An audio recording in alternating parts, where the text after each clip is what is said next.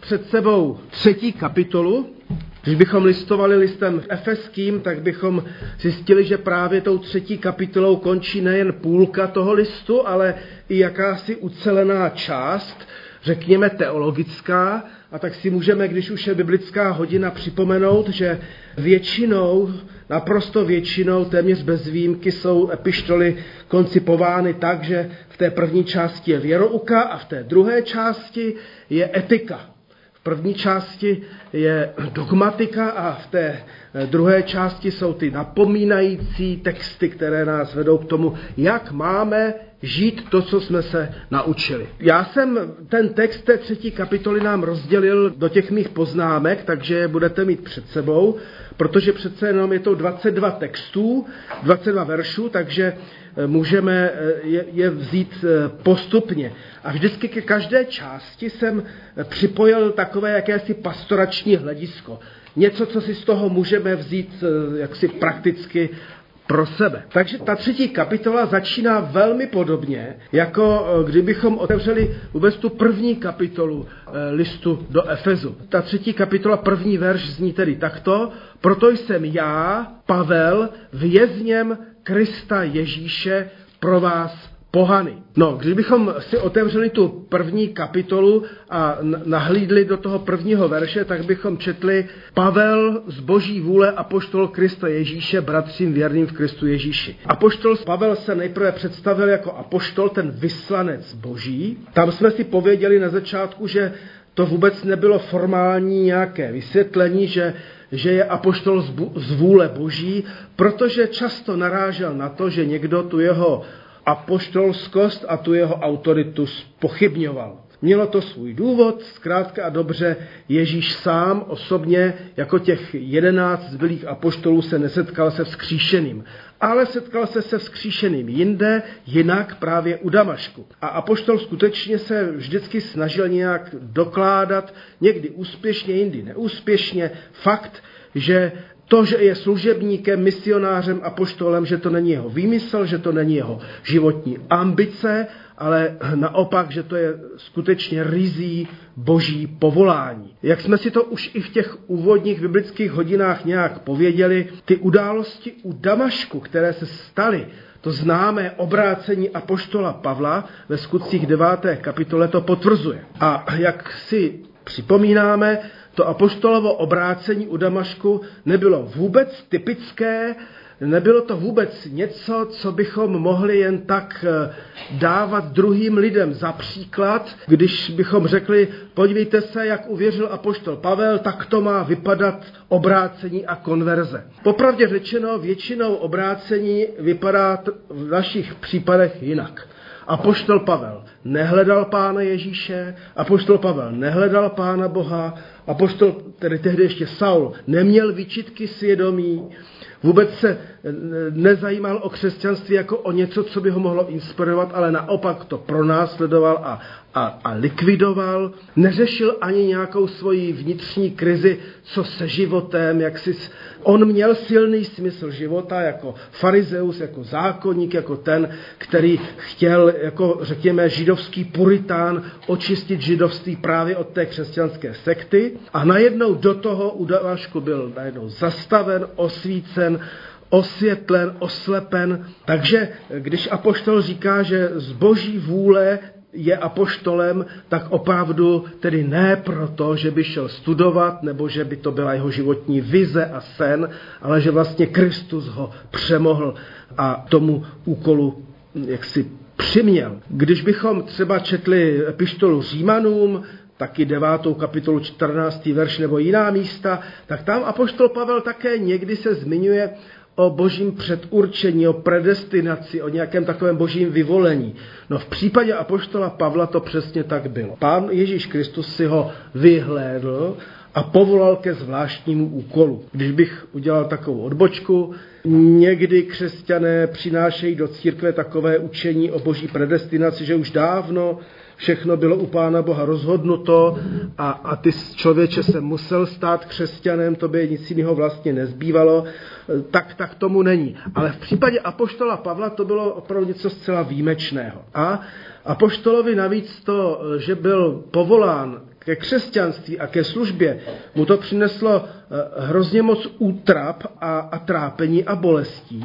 To, že on byl povolán jako apoštol pohanů, tím si vlastně strašně zkomplikoval život. Takže když bych to tak řekl, kdyby měl všech pět pohromadě jako pravověrný žid, tak by se křesťanem vlastně stát ani nemohl, protože mu to přineslo jenom vězení, mu to přineslo jenom vlastně nepřátelství od vlastních lidí. Jo.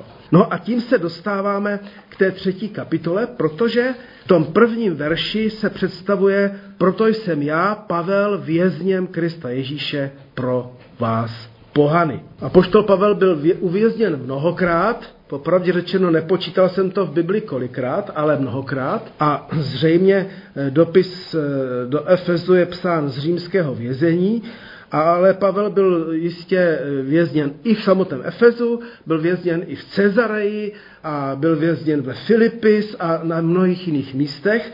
A my můžeme jako z, i ze skutku, i z jeho dopisů vyrozumět, že tehdejší kriminál skutečně byl, bylo velmi krušné prostředí. Když si vzpomeneme, jak ho ve Filipis důkladně, jak čteme v 16. kapitole skutku, zbičovali, pak ho ještě dali do klády a zavřeli, tak to, to bylo více než eh, jaksi nepohodlné.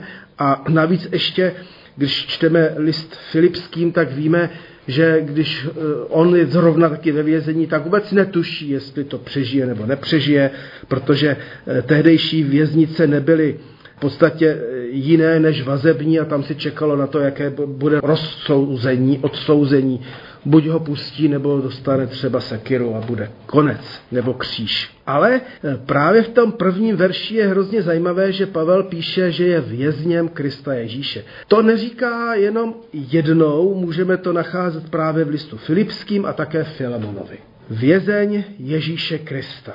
A to, co je zajímavé, že Pavel to nepíše jako stížnost. Že to Pavel nezmiňuje jako něco, že teďka bych chtěl zbudit u těch svých čtenářů lítost. Podívejte se, já jsem se pro vás tolik napracoval, nasloužil, nacestoval a teď jsem v kriminále. On to vlastně říká jako hrdost jakousi. On to eh, říká jako, nebo, nebo to zmiňuje jako, jako, jako výsledek toho, že je služebníkem Ježíše Krista a tak on si nestěžuje, že, že je vězněm římské prokuratury. A on je uvězněn dokonce proto, že že šel z kůží na trh, dokonce mezi pohany. Takže to vězení je svým způsobem dokladem a, a důsledkem jeho apoštolství a jeho následování Ježíše. A že to bylo těžké, to si pak třeba doma můžete najít druhou korinským, ať už sedmou kapitolu nebo jedenáctou kapitolu, co všecko ten apoštol Pavel pro víru v Krista eh, musel unášet. Tak zkusme teď zvážit, co sami prožíváme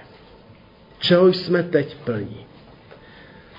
Co všecko nás zatěžuje, dokonce nadmíru a bývá toho někdy na nás moc. Můžeme si třeba uvědomit, jestli nám někdo neubližuje. Nebo kdo se podepsal na našem životě, protože když Pavla dostali do kriminálu, tak to se mu podepsalo jistě nějak i na zdraví. Minimálně, když byl ve Filipi důkladně zbičován, tak nepochybně se to projevilo na jeho zdraví pak tam ještě v tom vězení zpíval, v světě div se. Můžeme říct si vlastně radostně, že i my jsme v úvozovkách vězní Ježíše Krista, nebo minimálně občany království nebeského, nebo si budeme stěžovat na politiku, na ty, kteří nás do nějakého našeho vězení, třeba vězení úzkostí, depresí dostali, nebo kdo nám zkomplikoval život a, a jsme v situaci lidí, kteří si stěžují na to, co na ně dolehlo, anebo, nebo naopak si řekneme, dobře, jsem ale křesťan a nic z toho, co žiju, se Pánu Ježíši Kristu nevymklo z rukou. Ještě jinak řečeno, jsme sami od svého ega svobodní, jako byl z velké části svobodný apoštol Pavel a plně Ježíš Kristus? Náš spasitel nesl na kříži naše provinění a jak čteme u Izajáše, jako beránek boží ústa neotevřel. Nesl trpký úděl za naše hříchy. No a tím se za chvilku dostaneme k tomu, co apoštol Pavel myslí tajemství Ježíše Krista. Tak eh, to jsem teďka měl takový jednostránkový úvod, nicméně neutíkejme ještě od něj a skutečně si zkusme nějak jako e, si uvědomit v souvislosti s životem apoštola Pavla, svůj život. Co my prožíváme, co je pro nás eh, teďka eh, nějakým způsobem krásné nebo těžké. A, takže onen vězeň Ježíše Krista dál píše. Slyšeli jste přece o milosti, kterou mi Bůh podle svého plánu udělil kvůli vám. Dal mi zjevení poznat tajemství, které jsem vám právě několika slovy vypsal, tedy v té první eh, a druhé kapitole. Z toho můžete vyčíst, že jsem porozuměl Kristovu tajemství, které v dřívějších pokoleních nebylo lidem známo, ale nyní je duchem zjeveno jeho svatým apoštolům a prorokům že pohané jsou spoludědicové, část společného těla a mají v Kristu Ježíši podíl na zaslíbeních Evangelia. Jeho služebníkem jsem se stal, když mě Bůh obdaroval svou milostí a působí ve mně svou mocí. Mně daleko nejmenšímu ze všech bratří byla dána ta milost, abych pohanům zvěstoval nevystižitelné Kristovo bohatství a vynesl na světlo smysl tajemství od věku ukrytého v Bohu, jenž vše stvořil.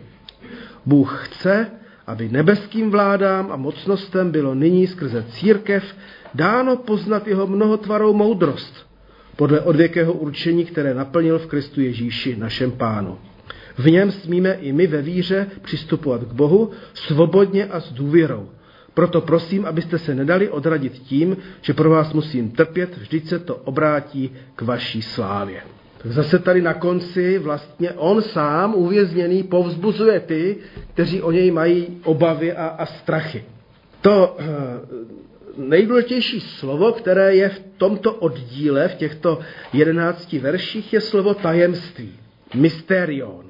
Třikrát ho apoštol e, zmiňuje a John Stott ve svém výkladu píše, že toto slovo je klíč k pochopení apoštola Pavla.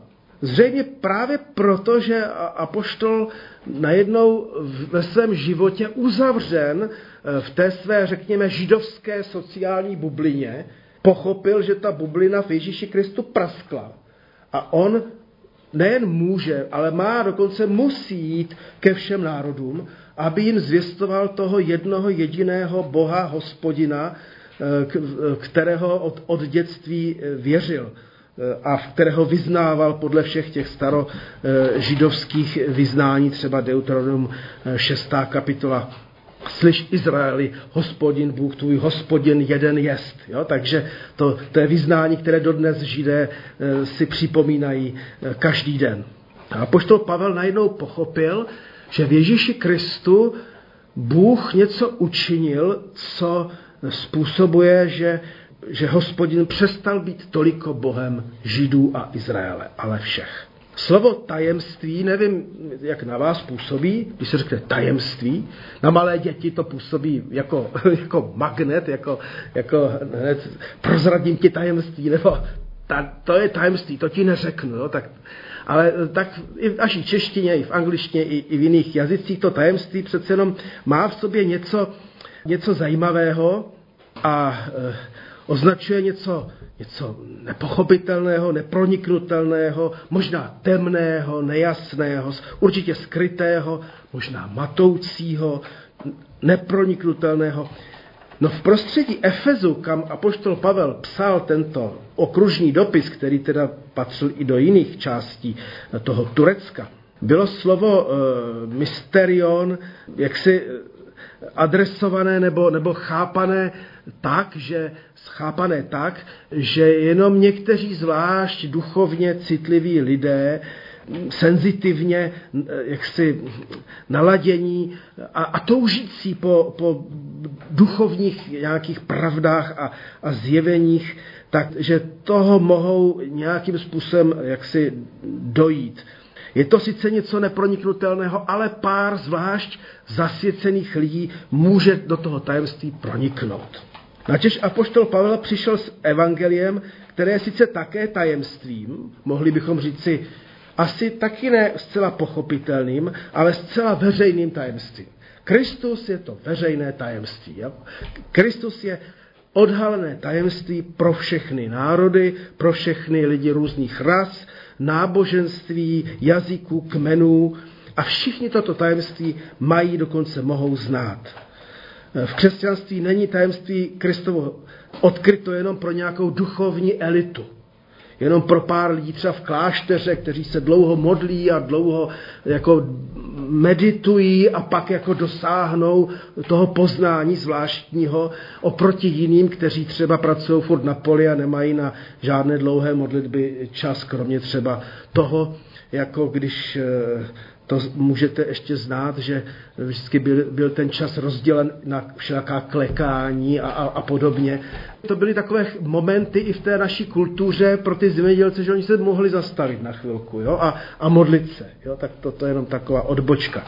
Takže vlastně radujme se z toho, že naše víra, ačkoliv je, je, to, je to boží tajemství, tak je to tajemství odhaleno pro nás jako pro ostatní lidi pro celý svět. A to apoštol Pavel naprosto dobře pochopil a proto se také vydal na cesty. A v křesťanství rozhodně by to nemělo být tak, a v našem sboru a v jiných církvích, že bychom se dělili na ty, kteří znají, kteří vědí, kteří mají zvláštní duchovní eh, poznání oproti těm, kteří ho nemají a ti si ho drží pro sebe a druhým to neříkají, ti to stejně jako nepochopili. Jo? Toto není rizí křesťanská víra. Jo? Eh, naopak, my se všichni máme všemi dary duchovními sdílet k, vlast, k vzájemnému bud, duchovnímu budování a, a růstu. Takže v tom se mi jako také e, naše křesťanské náboženství, když bych to tak pověděl, líbí, že, že je jako velmi lidové, nebo demokratické, nebo prostě otevřené úplně pro všechny a rozhodně nemáme pěstovat nějakou duchovní elitu. Ani zbor kazatelů církve bratrské není rozhodně žádná duchovní elita. Jo? Jsou to jenom služebníci jako všichni ostatní. A to je dobré si, si říci. No a pro efeské křesťany, když toto oni četli, nebo když to slyšeli, když jim to apoštol Pavel buď sám kázal, a víme, že tam byl v podstatě tři roky, a když jim to připomíná a píše, tak tato informace musela znít fantasticky. To, co dříve bylo skryto, je nyní odhaleno, a říká proroky a apoštoly. A to tajemství zní takto, že pohané jsou spolu dědicové, tedy z Židy, část společného těla patříme k sobě a mají v Kristu Ježíši podíl na zaslíbeních Evangelia, života věčného, života s Bohem a tak dále. Jinak řečeno, ono zveřejněné tajemství spočívá v tom, že spása a účast na Kristu je skutečně pro všechny bez rozdílu etnika, pohlaví, jazyku, rasy nebo náboženského původu. A když bychom chtěli k tomu dát nějaké pastorační hledisko, nějaký, nějaký návod pro náš život, Odhalené tajemství v Kristu se týká eh, našeho křesťanství víc, než si možná dovedeme představit. Doslova nás katapultuje totiž mezi lidi. Nejsme totiž křesťany jenom sami pro sebe. Což apoštol Pavel velmi dobře věděl. Minimálně v tom si to můžeme uvědomit, že se budeme modlit za druhé lidi, že nebudeme jenom pánovou předkládat sami sebe a žít si tu spásu jenom, jenom pro sebe. Křesťanství a radost ze spásy pro, proto opravdu není jen pro nás. Nesmíme zůstat jen my sami zasvěcenci do odvěkého učení, které Bůh naplnil v Kristu Ježíši našem pánu. Naše misie nespočívá ve snaze získat více členů do církve, do sboru, nebo si třeba splnit povinnost, že i já bych měl někomu něco říct. To by bylo naprosto špatně pochopeno a malý cíl. Spočívá v tom dát lidem zakusit poznání tajemství Krista Ježíše a všem nebeským vládám a mocnostem, jak Pavel píše, aby bylo nyní skrze církev dáno poznat jeho mnohotvarou moudrost, aby Kristus přebýval v srdcích lidí. A to bude za chvilku ta druhá kapitola. Že vlastně to tajemství má svoji ještě hloubku v tom, že Kristus má přebývat hluboko v našem nitru, v našem životě, v naší mysli, v našich emocích, v našich činech Jo, tak to je, to je vlastně moc e, nakonec zajímavé a inspirativní. Tím třináctým veršem končí ta jedna část, půlka toho, té třetí kapitoly a začíná druhá a nyní je to modlitba vlastně už. Proto klekám na kolena před Otcem, od něhož pochází každý nebeský i pozemský rod, a prosím, aby se pro bohatství boží slávy ve vás jeho duchem posílil a upevnil vnitřní člověk a aby Kristus skrze víru přebýval ve vašich srdcích. a tak, abyste zakořenění a zakotvení v lásce mohli spolu se všemi bratřími, dodejme sestrami, pochopit, co je skutečná šířka a délka i výška i hloubka, poznat Kristovu lásku, která přesahuje každé poznání a dát se prostoupit vší plností Boží. Máme tedy před sebou kapitolu nazvanou Kristus v našich srdcích. Máme být prostoupeni vší plností Boží. Z tohohle oddílu můžeme vyrozumět, že naše, naše víra a naše následování Krista a všechno to, co nějak jako jsme už přijali, že to má mít v sobě velkou dynamiku, že, nej, že to, naše víra není jednou provždy hotová. A poštol Pavel proto kleká před Otcem nebeským a modlí se, aby ti lidi byli upevněni a utvrzeni. To, že jsme pevnými křesťany, není jednou provždy. To je vlastně pořád zápas o to, abychom byli pevnými křesťany. A to, aby Kristus přebyl v našich srdcích, to není jenom samozřejmost. To je, to je zase něco, oč, oč se zápasí, oč se modlí. Oč se nemodlíme jenom sami pro sebe, ale i pro druhé, protože tady se apoštol modlí za druhé, aby oni byli prostoupeni plností Boží. A čekal, že Bůh ho vyslyší. K tomu se dostaneme na závěr. Tak tedy od 14. verše do konce kapitoly máme před sebou apoštolovou modlitbu s vyznáním.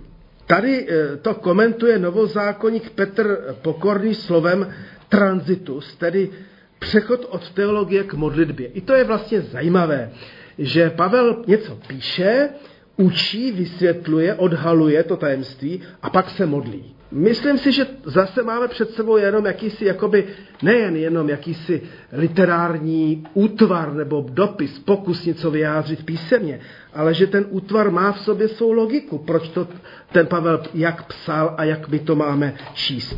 To znamená, ano, napřed vysvětluje věrouku, teologii a pak on sám přechází k modlitbě.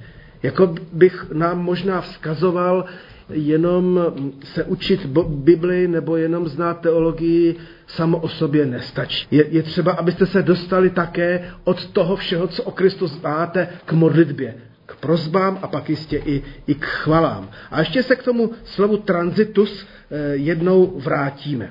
A poštol Pavel tedy se dostává nejen k modlitbě, ale jak už od příští biblické hodiny budeme vědět, dostává se ještě k tě, i k těm parenetickým napomínajícím nabádavým textům, které vedou církev k praktickému eh, životu s Kristem. Poznámka, že apoštol Pavel kleká na kolena, znamená, že koná takzvanou proskinézi, kdy padal na kolena a ruce, ruce dopředu a čelem, čelem na zem. Jo? Takhle se v tehdejším orientě lidé klaněli velkým vládcům a, a, a božstvům a zatímco e, židé dodnes, když navštívíte třeba e, zeďnářku a podobně, tak stojí, modlí se, e, kývojí se, zkrátka dobře i křesťané se často, nebo možná většinou modlívají ve stoje se zdviženýma rukama, nebo sepnutýma a tak dále, jak chceme. Ale v tuto chvíli ten Pavel ještě tím chce něco říci, že kleká na kolena před otcem a tam je právě ten výraz proskinéze. To znamená, že on opravdu jaksi vyznává Boha hospodina jako toho pána, před kterým opravdu jako e, může jenom tak akorát padnout s hlavou k zemi, do prachu. Víra, kterou apoštol projevuje velmi sebevědomě a zároveň pokorně, není tedy nic formálního, kromě toho, že se jednalo o odhalené tajemství pro všechny, jednalo se zároveň o cosi velmi osobního pro něj a ani terného, o něco, co se odehrávalo hluboko v člověku. A proto mluvil o tom, že Bůh má přebývat hluboko. Kristus má být v srdcích. A poštolová modlitba se týkala toho, aby se v každém křesťanovi v Efezu, v efeském sboru upevnil vnitřní člověk. Mně se to moc líbí, jo, protože nevím jak vy, ale dost často se vnitřně chvěju. Všelijaké neurózy, všelijaké strachy s člověkem pohnou, že jo. Teďka jako ono se to promítá do, do, do našich střev, aspoň do mých určitě. Jo, a je to zajímavé, že, že ta splanchna, ta střeva byla místem vlastně emocí, citu, jo? tak jak oni to v tehdejší době vnímali. Jo? Vždycky si lidé uvědomili, že, jsme, že to, ta naše psychika nějak se pak promítá do toho, do toho našeho těla. A tak a poštol se modlí, aby, aby ti křesťané byli vnitřně upevněni. Jo?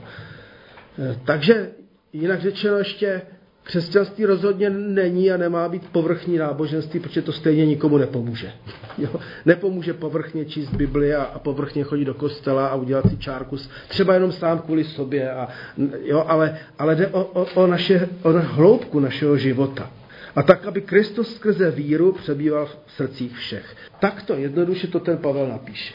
Když bychom si položili otázku, nebo kdyby nám děti nebo vnoučata položila otázku, jak teda může Ježíš přebývat v nás. A poštol Pavel to říká jednoduše skrze víru, skrze důvěru, skrze to, že člověk ve víře činí pokání a skrze víru přijímá milost. Milostí spasení jste skrze víru, není to z vás, není to vaše dílo, je to boží věc.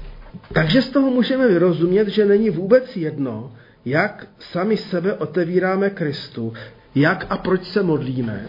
A také není vůbec jedno, jestli se modlíme jenom sami za sebe, ale třeba také i za druhé.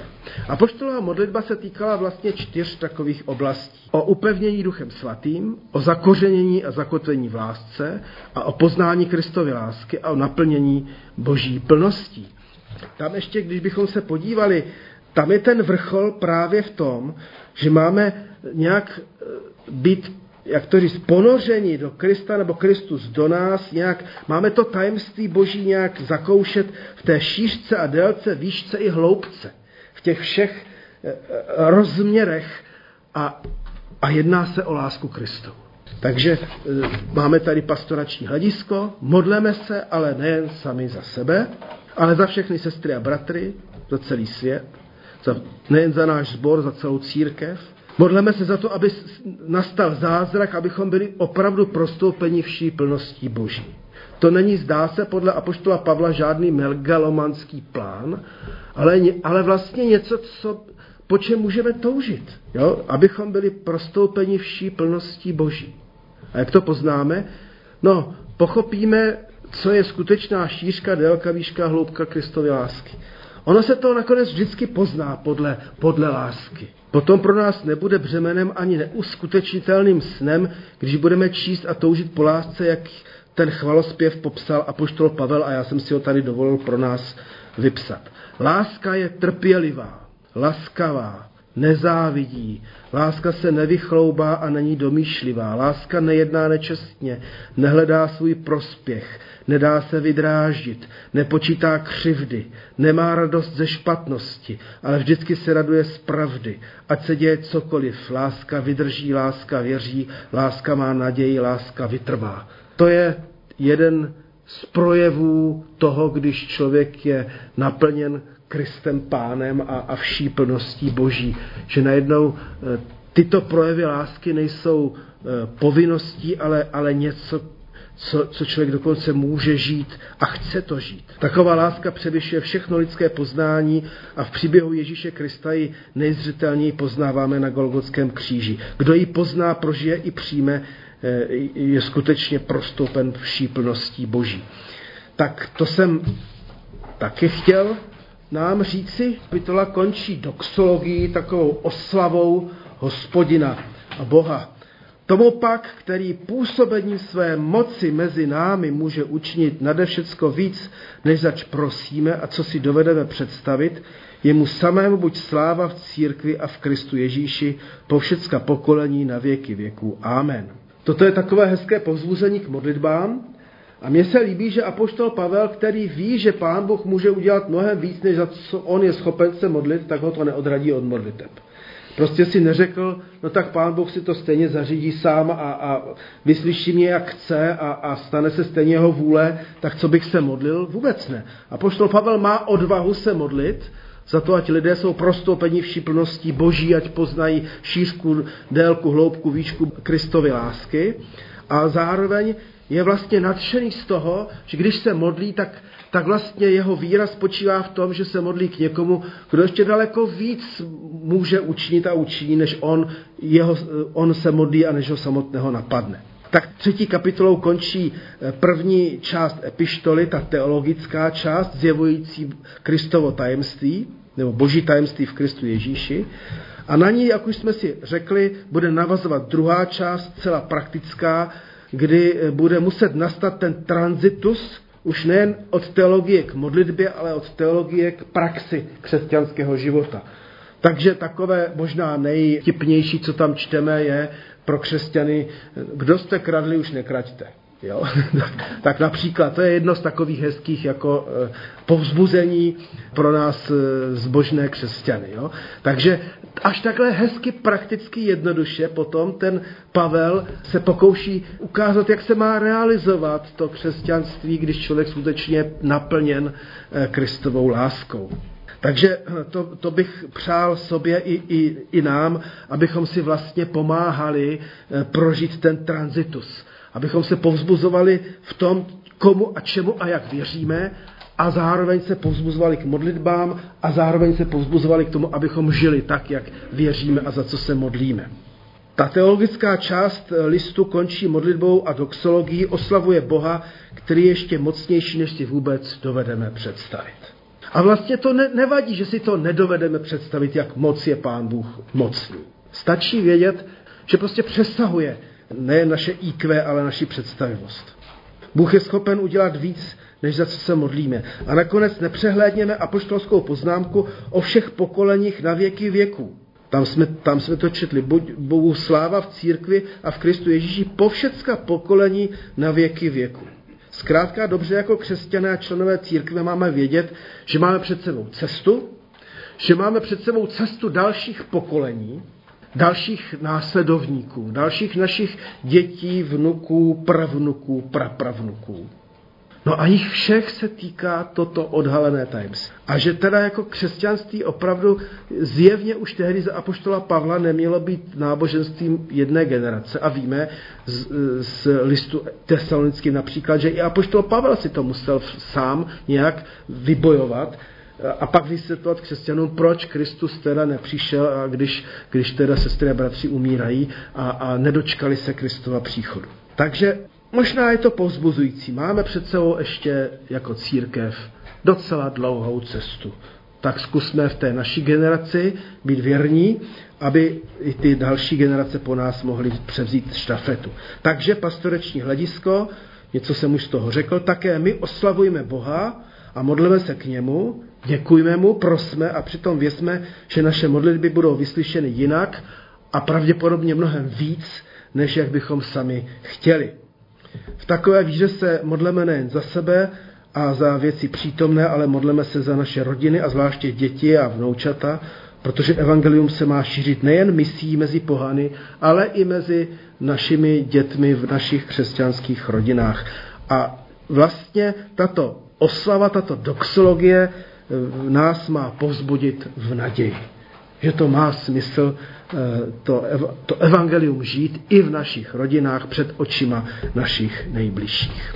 Tak to je všechno, co jsem dneska připravil.